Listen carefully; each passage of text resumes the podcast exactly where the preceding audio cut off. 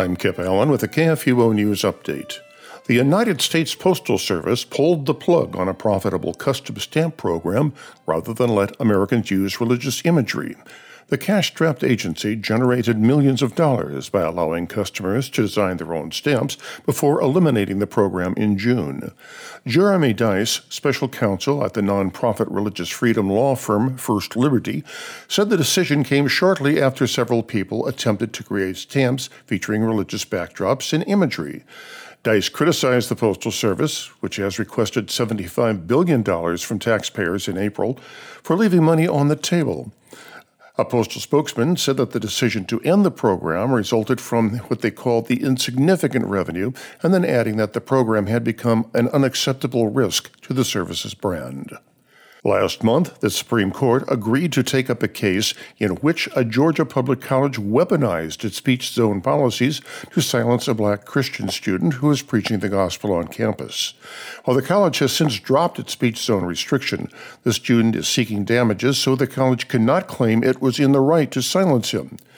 In the course of defending the college, Georgia Attorney General Christopher Carr briefly argued that preaching the gospel constituted fighting words and therefore was not protected by the First Amendment.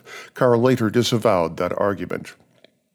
A month after the former cathedral Hagia Sophia was converted from a museum to a mosque, another Istanbul church museum, renowned for its exquisite Byzantine mosaics, will undergo the same transformation.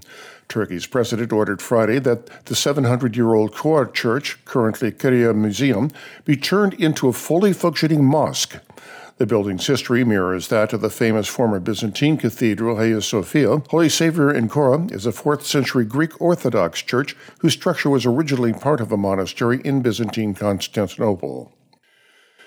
Indiana's 18-hour ultrasound law will go back into effect January 1st of 2021 as a result of Indiana's largest abortion chain, Planned Parenthood, conceding that it will not win its suit, which has blocked the law since 2017.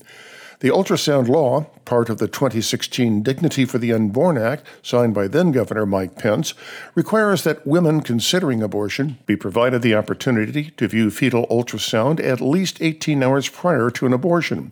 A significant decline in abortions is expected in Indiana as a result of the ultrasound law going back into effect.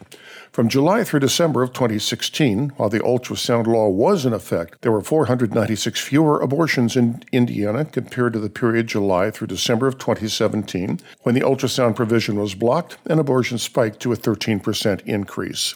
This has been a KFUO News Update.